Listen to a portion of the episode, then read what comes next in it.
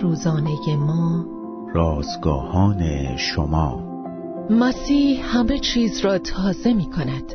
روز سی و یکم از شماره دهم نان روزانه ما.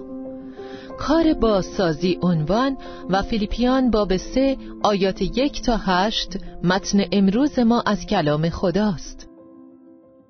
آدام مینتر صاحب یک محل جمعآوری و بازیافت زباله مشغول تحقیق و پژوهش برای بازیابی زباله ها در سطح جهان است. آدام در کتاب سیاره مملو و زباله به ثبت امور مربوط به صنعت چند میلیارد دلاری بازیافت زباله پرداخته است. او این موضوع را مورد توجه قرار داده که کارآفرینان در سراسر جهان خود را وقف یافتن وسایلی مثل سیم مسی، فرشهای کثیف و لوازم پلاستیکی دورانداخته شده می کنند و آنها را برای تبدیل به چیزی تازه و سودمند بازسازی می کنند. بعد از اینکه پولس زندگی خود را تسلیم منجیش کرد متوجه شد که دستاوردها و تواناییهایش همگی چیزی بیش از زباله دورانداختنی نبوده است.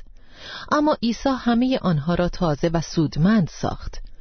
پولس می‌گوید همه چیز را نیز به سبب فضیلت معرفت خداوند خود مسیح عیسی زیان می‌دانم که به خاطر او همه چیز را زیان کردم و فضل شمردم تا مسیح را دریابم.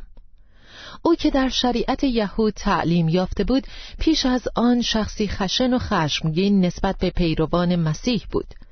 بعد از آنکه مسیح زندگیش را تغییر داد آن شخص خشمگین سابق تبدیل به کسی شد که محبت مسیح را به دیگران نشان می‌داد اگر احساس می کنید که زندگیتان بیش از تپه زباله نیست به خاطر داشته باشید که خدا همواره در کار بازسازی است وقتی زندگیمان را تسلیم او می کنیم او ما را برای خودش و برای دیگران تبدیل به انسانی تازه و سودمند می سازد.